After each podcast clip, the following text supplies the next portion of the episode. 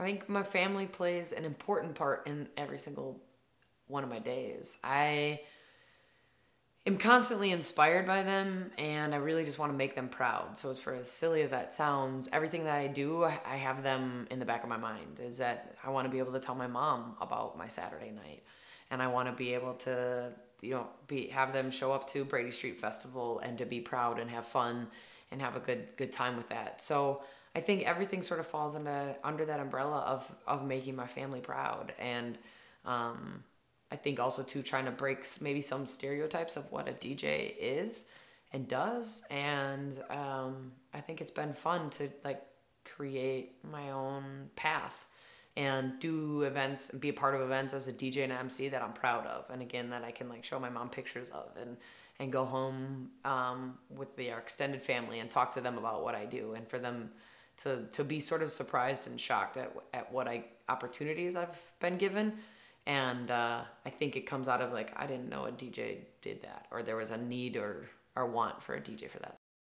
The biggest impact in losing my stepdad Joe has probably been I want to push myself as hard as I can and see what I am capable of doing. And it's something that as an athlete I identified with. I remember when I was playing professional basketball, I would literally try to work out until I would pass out, which I never achieved. And it's for as messed up as a mentality as that is, it's kind of how I try to look at working and what I'm trying to do with my DJ career and, and among other things. I want to come back to making him proud. He, I felt he was so successful and took care of his family and took care of us. And I want to just do my best to have his legacy continue to live on. And, um, I think that's what he eh, things really kind of stepped up after he got a diagnosed two years ago and then passed away a year ago. I really tried to kick it into maybe get lost in work to help deal with the grief and um, figuring that out. But it's been, I think he would be proud. It's goofy to think that again somebody's gone and you can't. They're not here to talk about it, but I think he'd be proud. So that that's definitely something that is always in the front of my mind. So I recently learned this quote and then had somebody also pointed out to me that it was very much a theme in the movie Coco, which I loved a lot. And it, so, and having a conversation with people, I've learned it the the idea of, of death obviously is really different for everybody based on how kind of you're brought up in religious beliefs and, and whatever it is. And my mom actually used a quote um, for the memorial of for my stepdad Joe's birthday that had passed this this this May. So we went to the gravesite and had sort of a memorial for him. His tombstone arrived and all the that that stuff. And so my mom found this quote from Banksy, which I'm sure obviously is you know been borrowed and but this one came from Banksy and I'm gonna um, it's in my own words, but the idea is the same: is that people die twice.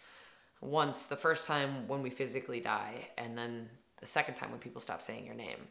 And so it's why this is um, Joe's handwriting that I tried to, I want his legacy to live on.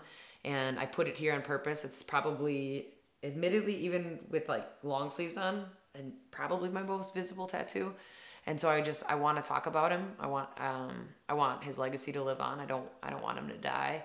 And it's why I do what I do is to just again make my family proud. I want to be a good person and I want to make people smile and impact them and do my best because I think not only from a Milwaukee standpoint, but then from a stepdad standpoint, he impacted me and influenced me tremendously. And I feel really lucky that I had 10, 10 and a half years of my life with him. But I think again, religion plays into it. And I was born and raised Catholic, but I don't identify as religious. I think I'm spiritual.